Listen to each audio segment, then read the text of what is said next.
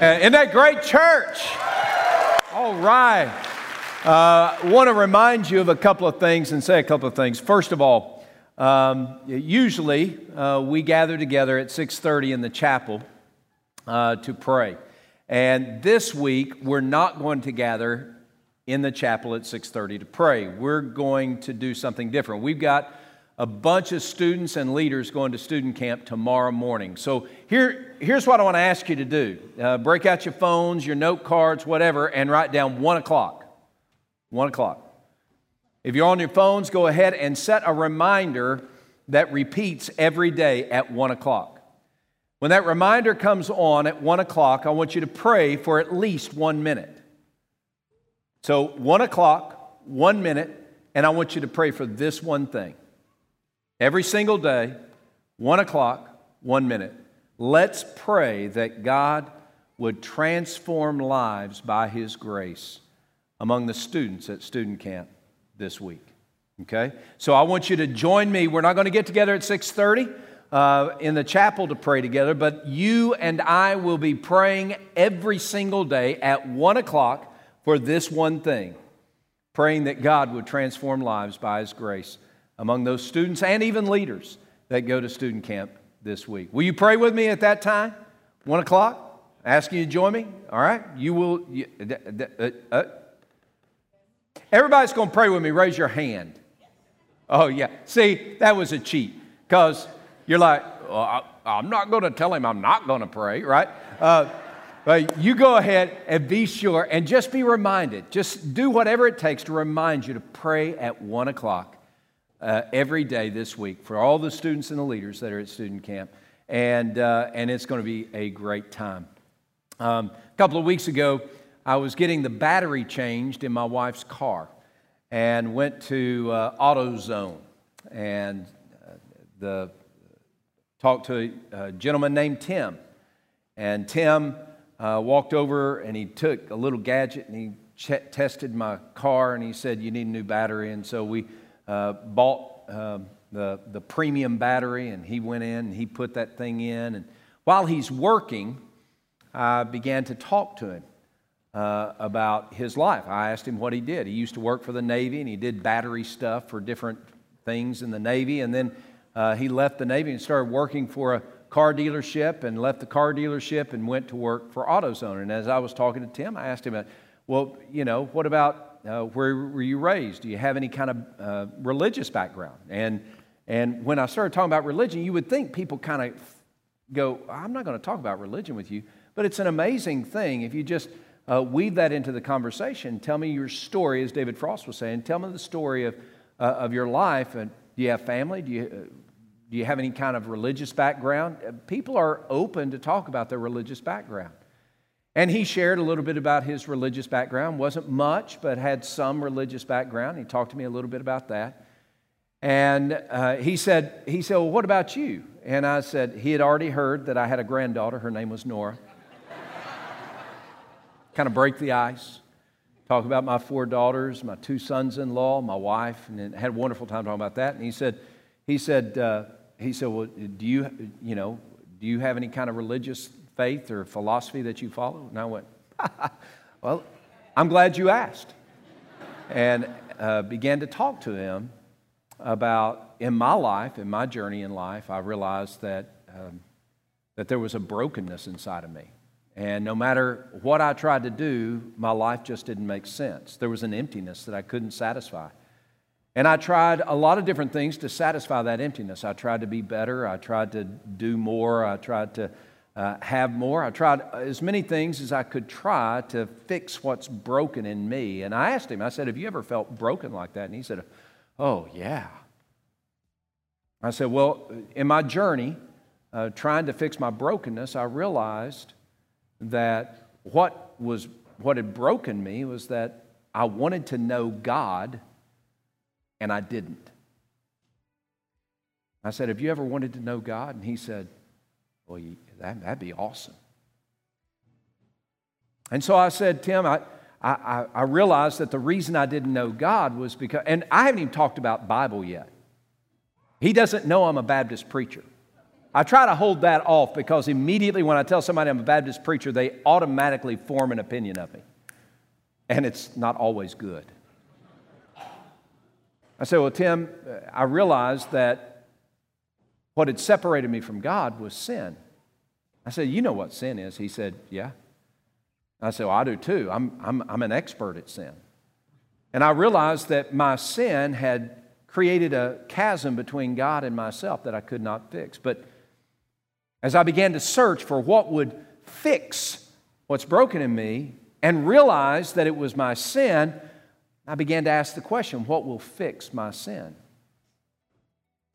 And then I introduced the Bible. I said, There's a famous Bible verse, John 3:16. And that famous Bible verse helps us understand how that we can know God, how that our sin can be fixed.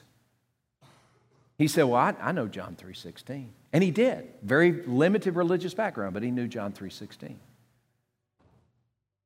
I said, What I realized is that Bible verse was the answer that I was looking for. And I shared with him how I came to faith in Christ, how I realized that my sin separated me from God and that God sent Jesus to my rescue to die on a cross for my sin in my place to be raised from the dead, to offer me a new life, so that when I repent and believe on Jesus, I have a new heart. I have a new life, and I am brought into the family of God. Everything that was broken has been repaired because of Jesus. I said, Tim, is that something that you would like to happen in your life? He said, Yeah. I said, Is that something you'd like to see happen today? He said, Oh, no. And I can't tell you how many times I've had those conversations and it stopped in that moment of crossing the line between hearing the good news and embracing the good news. I want to ask you to pray for Tim and pray that God would uh, use the gospel because I believe in the power of the gospel, don't you? I believe it is the power of God to rescue people like me and like Tim and like you. We pray that God would take the gospel and apply it to Tim's life and for his partner in life? Um, that they would see the good news of God's rescuing love and be rescued by his grace. His name is Tim. Will you pray for him? And none of that has to do with the passage that we're looking at today. Go ahead and turn to Matthew chapter 6. While you're turning there, I want to say a couple more things. First of all, I just want to thank you for being a family to my family. Uh, in the death of my grandfather a couple of weeks ago, 99 years old, Calvin K. Hauser went to be with Jesus. And he is happier today than he ever had been on this earth. And he had a great life on this earth. Six sons and daughters, countless grandchildren, a couple of great grandchildren, or many great grandchildren, and two great great grandchildren. One of them is Nora.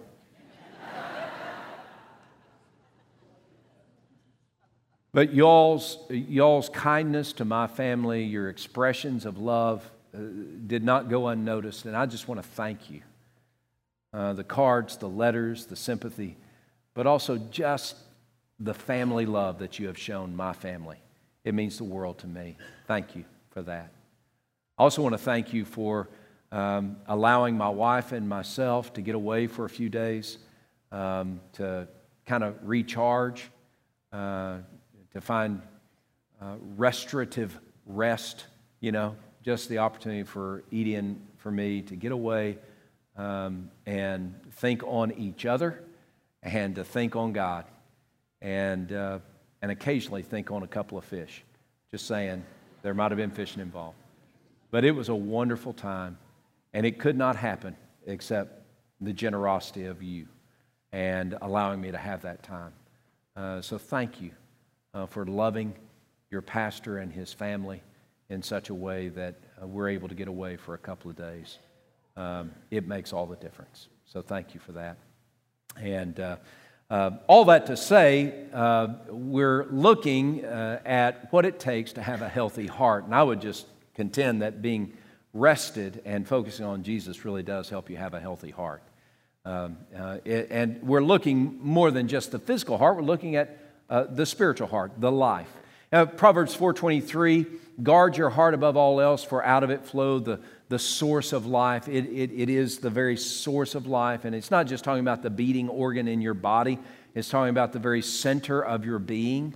And we are looking at how to have a healthy heart. Last week, Pastor Tim looked at Matthew chapter 5, verses 13 through 16, where uh, a healthy heart knows uh, that, that we are uh, uh seen, that we, uh, that we are known, and that we serve. And, and so God has helped us see what kind of healthy heart uh, looks like in loving God and loving others and living the mission.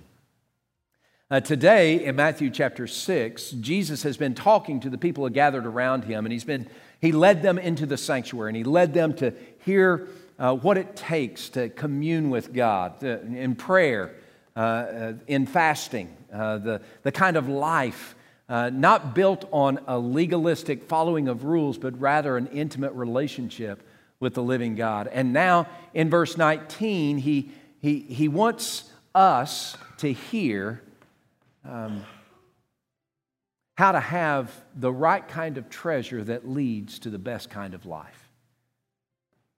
In Matthew chapter 6, verse 19, uh, Jesus said these words.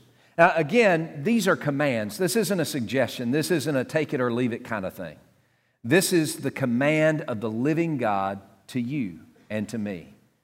So God speaks, and I pray that we hear and that the Spirit of God would apply these words to our lives. Jesus speaks, gives these commands. Verse 19 Do not lay up for yourselves treasures on earth, which moth and rust destroy, where thieves break in and steal. But, the second command, lay up for yourselves treasures in heaven, where neither moth nor rust destroys, and thieves can't break in and steal. And then the reason why we follow these commands, verse 21 For where your treasure is, there your heart will be also. In uh, the Lord of the Rings books, um, uh, it, it, really is The Hobbit, and then uh, the next book is uh, The Fellowship of the Ring, and then The Two Towers, and then the final book uh, that Tolkien wrote was uh, The Return of the King. Then Tolkien's son, Chris, wrote a follow up called The Silmarillion that gave the background uh, to The Hobbit and the three uh, Lord of the Rings books. Now, I don't know if you've read the books. I encourage you to read them. Many of you have seen the movie. Movie's great, it's fine, it's okay. Read the books. Uh, it really does make a difference. And, and so, in all the books, The Hobbit, and the three Lord of the Rings book, um, there is a character that we see in each one of those books. A character that is a main character in each one of those books. His name is Smeagol, but also his nickname is Gollum. Gollum's easier to say than Smeagol, and Gollum really is the name that we hear for, about him throughout most of the book. But Gollum is a weird creature. I, again, you might not know about the mythic realm of Middle Earth in The Lord of the Rings, and if you don't, just know that you've got orcs, bad guys. You've got wizards, some good, some bad. You've got elves, um, uh, high elves and wood elves. You've got uh, uh, dwarves. Uh, you've got men like you and me, and you've got hobbits. And The Hobbit, um, the book, first book, The Hobbit, that's about The Hobbit. Bilbo Baggins is his name. Anyway, uh, Smeagol or Gollum, uh, we're not really sure what he was, maybe a high elf, but uh, centuries before he met a guy named Bilbo Baggins in the caverns of a, uh, underneath an orc lair, he, he, uh, or, he, he found a treasure. And that treasure dominated his life. He found a treasure and he lived the rest of his days, hundreds of years, motivated and moved by his treasure. That treasure would uh, lead him along a path, and, and that path the thoughts of that treasure and the pursuit of that treasure and the embrace of that treasure dominated every aspect of his life. He called the treasure my precious. And that treasure was a ring, a simple ring, but is the, called the ring of power.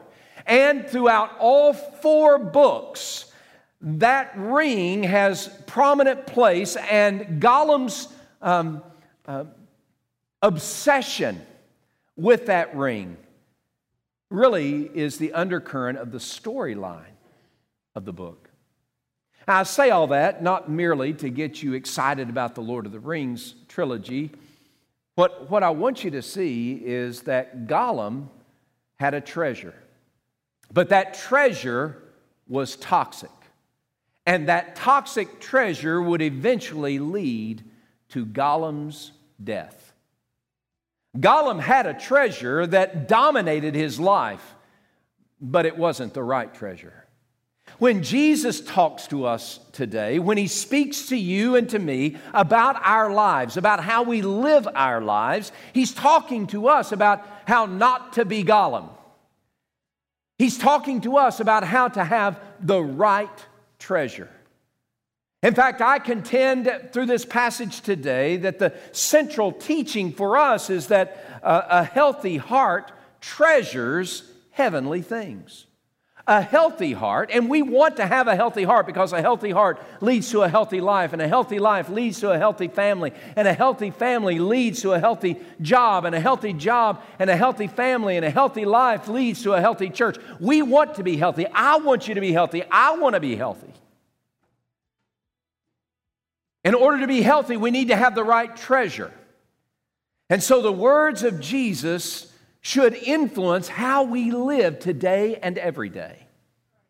All right, so let's look at what Jesus said a healthy heart treasures heavenly things. Let's look at how that influences. Let's break apart verses 19 through 21. Then there are a couple of action steps that we'll have at the end. The first thing I want us to do is have this treasure defined. When Jesus says, Do not lay up for yourselves treasures on earth where moth and rust destroy, where thieves break in and steal, but lay up for yourselves treasures in heaven where moth and rust cannot destroy, where thieves cannot break in and steal. For where your treasure is, there your heart will be also. He uses treasure a lot of times. Now, treasure, as Jesus is using it, is exactly what we see in Gollum. A treasure is that thing which is the focus of our life. It's what wakes us up in the morning. It's what puts us to bed at night. It drives our activity. It becomes our ambition. Our treasure is what we value most in our life, reflected in the actions and in the thoughts, the conduct of our everyday life. And so the question becomes what is your treasure? What is your treasure? What is my treasure? We'll try to answer that in a few moments. So, treasure is defined that which dominates. It could be a job, it could be a relationship, it could be money. Uh, he's not. Uh, it, it, he's not saying that there's anything wrong with a job or a relationship or with money as long as they're in their proper place. So he's telling us that we need to have our treasure, not, not our job. Our job can't be our treasure because if it is, we're going to end up dissatisfied. And um, um, uh, even my marriage, which I value and I treasure, is not my greatest treasure. Even Nora, who I treasure, is not my greatest treasure. Because if anything that I treasure is earthbound, it's going to end up disappointing, dissatisfying, and becomes toxic, like Gollum's ring of power. So, treasure is defined in this way, but also a truth is declared. Jesus declares the truth of this passage in verse 21. Verse 21, Jesus says, For where your treasure is, there your heart will be also. Say it a different way what captures your heart is the treasure of your life. The treasure of your life will capture your heart. There's a relationship, a connection between what your heart desires, what you give your heart to, and the treasure of your life. And the question is, what has captured your heart? So we have this treasure defined, we've got this truth defined. Now we have the two commands. The two commands that Jesus gives the first one is stop, the second one is start. Okay? You see that? So in verse 19, he says, Stop treasuring earthly things. Stop making earthly things your greatest treasure. In 2011, there was this great discovery in a temple uh, that was built in about 800 AD. This temple on the southern tip of India uh, housed um, uh, for centuries a great treasure. A, a, treasure that was so immense that King Solomon would be jealous and Indiana Jones would come out of retirement. a, a, a treasure so enormous that it left everyone shocked because nobody had heard about this temple. And maybe you don't even know where it is, but it's on the southern tip of India. I can't say its name because I, I, I don't want to try to pronounce it, but it's on the southern tip. You can Google it and you'll find it. Something like that. Anyway, so this temple in 2011, because of, of some questions about the temple and the management of resources and the reputation that it had great riches, the government of India, the Supreme Court, ruled that they needed to take an inventory of all its resources. And they went into this centuries old temple and they went down to where the vaults were. And the vaults were numbered A, B, C, D, E, F, G, and H. They opened five of those vaults. Two, they never have opened, even since then. They opened five of those vaults, and what they found stunned the world. They found a big idol made of solid gold. They found a throne for that idol made of solid gold. They found buckets and buckets and buckets of diamonds and jewels. They found um, a granary filled with silver and gold coins. They found necklaces of solid gold that are three feet long and weigh over five pounds. They found one necklace that's 10 feet long and weighed over 50 pounds. They found a great treasure trove. Now, everybody's heard of the Vatican, the Vatican in Rome. The, the treasure of the Vatican in Rome is measured at about $15 billion. Now, everybody's heard of the Vatican. I mean, it's worldwide Roman Catholicism, right? I mean, that's the centerpiece of the Roman Catholic Church, and everybody knows about the Vatican. And the wealth of Vatican and Vatican City is about $15 billion. When those inventories were made. Of just five of the seven vaults, when the inventories were made, they came to a conclusion that the cash value of all the things that they saw $22 billion. Imagine an unknown temple on the tip of the southern part of India, a small insignificant temple that was centuries year, years old is now described as the wealthiest church in the history of the world.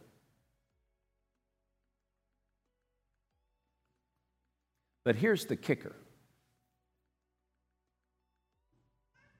experts have determined that for, for over a thousand years, the managers of this temple have been receiving gifts and have been storing those gifts in the A, to H vaults. And for a thousand years, they've been storing these treasures. But those treasures have done nothing. They have zero value to the community or the world because they've been stored up in a dusty vault, never to be used. $22 billion in the basement of a church. And if you go out on the streets of that southern town, the capital city of that region and district, all you'll find is poverty and hunger. All you'll find is drought and disease. And for centuries, this temple had a treasure trove that was hoarded. It doesn't lead to life and it satisfied no one. That's what earthly treasures do for you and for me. We might have amassed a great fortune, but friends, I got news. You'll never take it with you. No matter what you have, it will never satisfy the yearning of your soul. When Jesus says, stop, stop treasuring earthly things as though you can get, as though they have eternal value. Stop treasuring earthly things as though they can answer the yearning of your soul. With all the wealth of that temple on the southern tip of India, with all the wealth that they had, that wealth doesn't touch, can't compare to the wealth that we have in the person of Jesus Christ. Today, friends, you may be treasuring your IRA, your bank account, your car, your house. You might be treasuring the fun times you have. You might be chasing after and ambitious for your little ring of power. But make no mistake, those earthly things will lead to disaster and disappointment.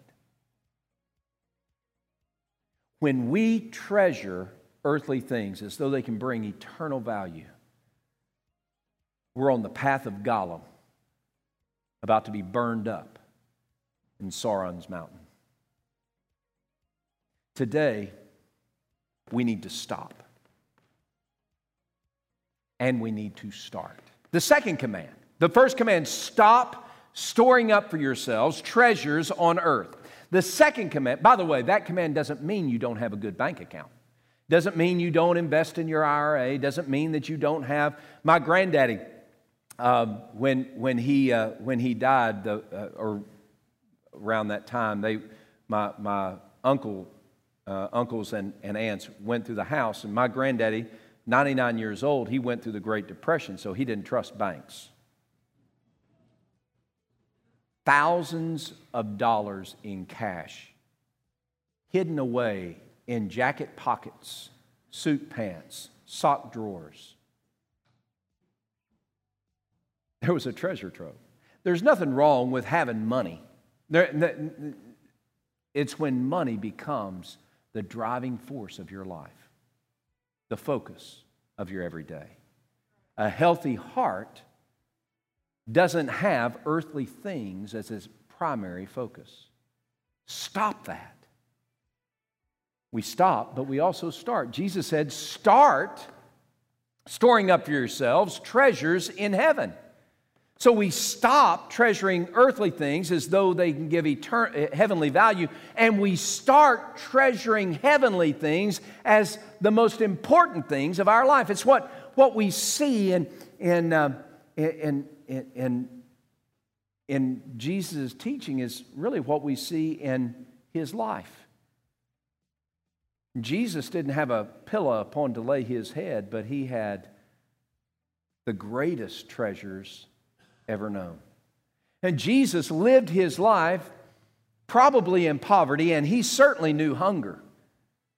But Jesus was the most satisfied man ever to live. Jesus treasured heavenly things.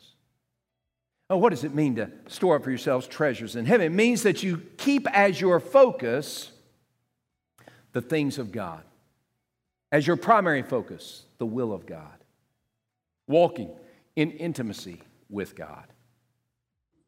Just as the ring of power drove Gollum to his own despair, when we wake up in the morning and we're driven by an ambition, I want to know God. I want to live for His glory. I want to give myself to Him. That's storing up treasures in heaven. It's finding satisfaction in the greatest treasure we could ever know. Storing up treasure in heaven, probably what Jesus is getting at is what we read in verse 33, Matthew 6 33. And Jesus, in beginning of verse 24, he says, Don't worry about what you sleep, where you sleep, or what you're going to eat. Don't worry about the clothes you're going to put on your back. Uh, don't be anxious about any of those things because your heavenly Father, who cares for birds in the air and, and, and flowers in the field, he's going to take care of you. But here's what you need to do Matthew 6 33, Jesus said, But seek first the kingdom of heaven and kingdom of God and his righteousness, and all these other things he'll take care of. Oh, yeah, that's what it means to store up things, uh, uh, store up heavenly things. It, it means that we have as our focus every day the kingdom of God and obedience to Him. It's about intimacy with God and living in intimacy with Him through obedience to His commands. It's walking the path that God has set every day. I don't want to get off that path because it's going to lead to my own disaster. So here are these two commands, and the question is how are we doing with that? Which treasure do you have? Earthly treasure, heavenly treasure. Now, here's what I know I know that if I pursue heavenly things, seek first the kingdom of God and his righteousness, if I pursue heavenly things, here's what I know I know that I will have a healthy heart. I know that if the ambition of my life is like Gollum for the ring of power, earthly things, it's going to lead to despair and disaster, an unhealthy heart. I want you to be healthy. I want to be healthy. But can I tell you, I've been a follower of Jesus for 44 years. That's how long I've been a follower of Jesus. And every day is a challenge to store up treasures in heaven rather than treasures on earth. Every single day. Look, I'm telling you, it is tough because we see things and we feel things and we look for things and we hear things and we think that's the most important thing there is. My job, most important thing there is. Making money, most important thing there is. Chasing trout in a mountain stream, most important thing there is. We have all these different little rings of power that we're chasing after, and it's the easiest thing in the, in the world to do. Chase after earthly, things, treasure, have as our ambition earthly things. So for 44 years, I have been striving to store up treasures that are heavenly. And here's what I've learned here are the actions that I encourage us to make so that we have healthy hearts because we're treasuring heavenly things. All right, so here's the first thing. If we're going to have a healthy heart that treasures heavenly things, then the first thing we've got to do is embrace Jesus as Savior.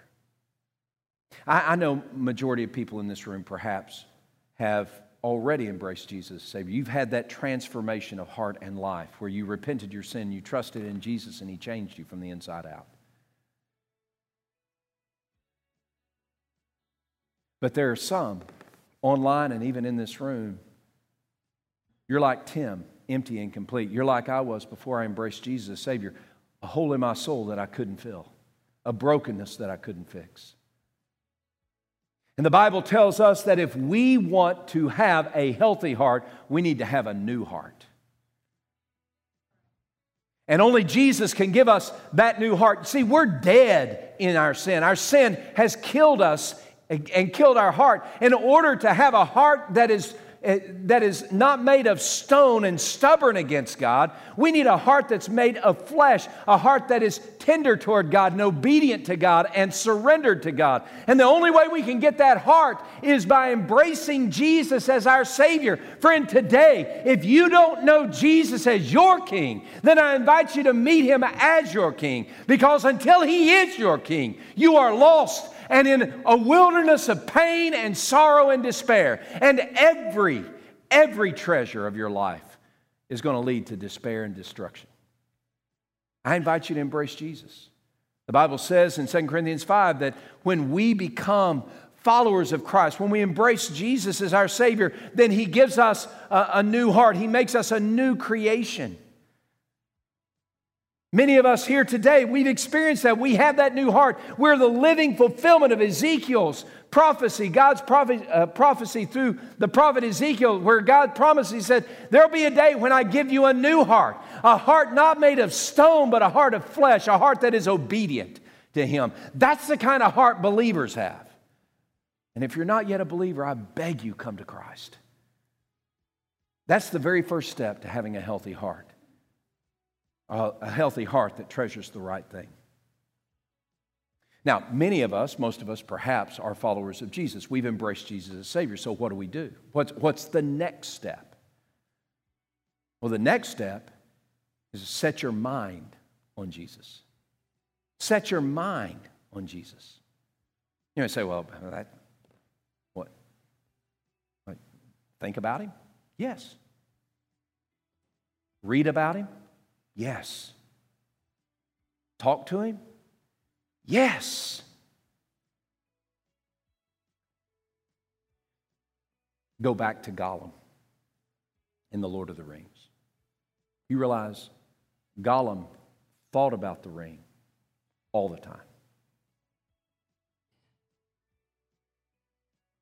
What captured his thoughts also captured his heart.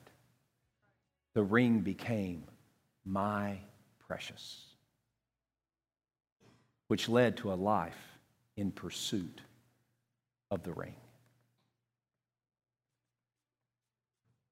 If we're going to pursue the right treasure, not the wrong one, the right one, we must set our mind on Jesus. He's our treasure. What captures our thoughts will capture our heart. And what captures our heart is our treasure. Colossians chapter 3 verse 1 the apostle Paul said it this way he said he said set your mind on things above where Christ is sitting at the right hand of the throne of God set your mind on things above not on things on the earth for you have died, and your life is now hidden with Christ in God. Therefore, when Christ, who is our life, appears, we will also appear with him in glory. When you wake up in the morning, do you cast your mind toward Jesus? Are you thinking about him on your way to your office or your work? Are you thinking about Him as you're, as you're uh, perusing the to do lists of your day? Are you, are you focused on Jesus? Are you talking to Him and listening to Him? Are you allowing the Spirit of God to give the words of Christ and plant them and awaken them and uh, uh, excite them in your soul? We must set our minds on Jesus. For when Jesus captures our thoughts, then Jesus will capture our hearts, and Jesus will be our treasure. And the only way for us to have a healthy heart is when Jesus is the treasure of our life. So, what is your treasure? Again, I've been at this for a while now in my life. And every day it's a struggle. Every day I have to exercise discipline in my life to set my mind on Jesus so that He captures my thoughts and He captures my heart, and He is my treasure. As I was preparing this message um, two weeks ago, last week, God just laid upon my heart a song that we sing here together. It's a song that I think reflects what it means to set our minds on Jesus. Listen to the lyrics. I cast my mind to Calvary, where Jesus bled and died for me. I see his wounds, his hands, his feet, my Savior on that cursed tree. His body bound and drenched in tears. They laid him down in Joseph's tomb the entrance sealed by heavy stone. Messiah still and all alone. Then on the third, at break of dawn, the Son of Heaven rose again. O trampled death, where is your sting? The angels roar for Christ the King. Oh, praise the name of the Lord our God. Oh, praise his name forever. Oh, praise the name of the Lord our God. For endless days we will sing your praise, O Lord, O Lord our God. He shall return in robes of white. The blazing sun shall pierce the night, and I will rise among the saints, my gaze transfixed on Jesus' face. Oh, praise the name of the Lord our God. Oh, praise his name forever.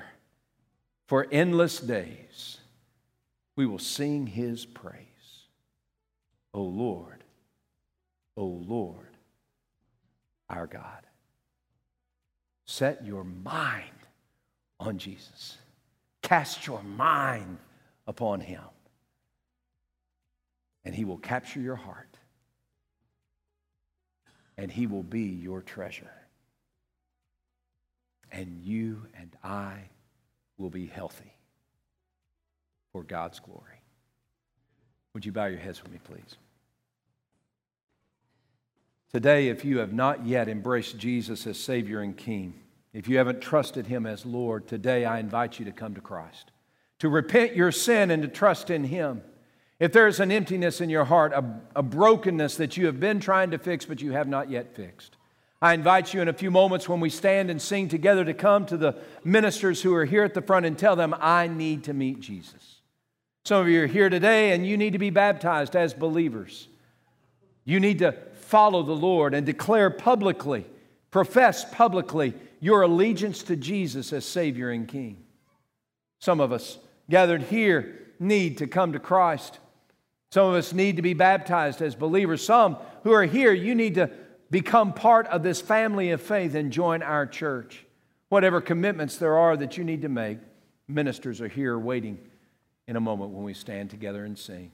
Now, Father, I pray that you would Draw to yourself each one whom you are calling and draw us so that we might be transformed by your great grace and be glorified in this time and honor your name. And it's in the name of Jesus we pray these things.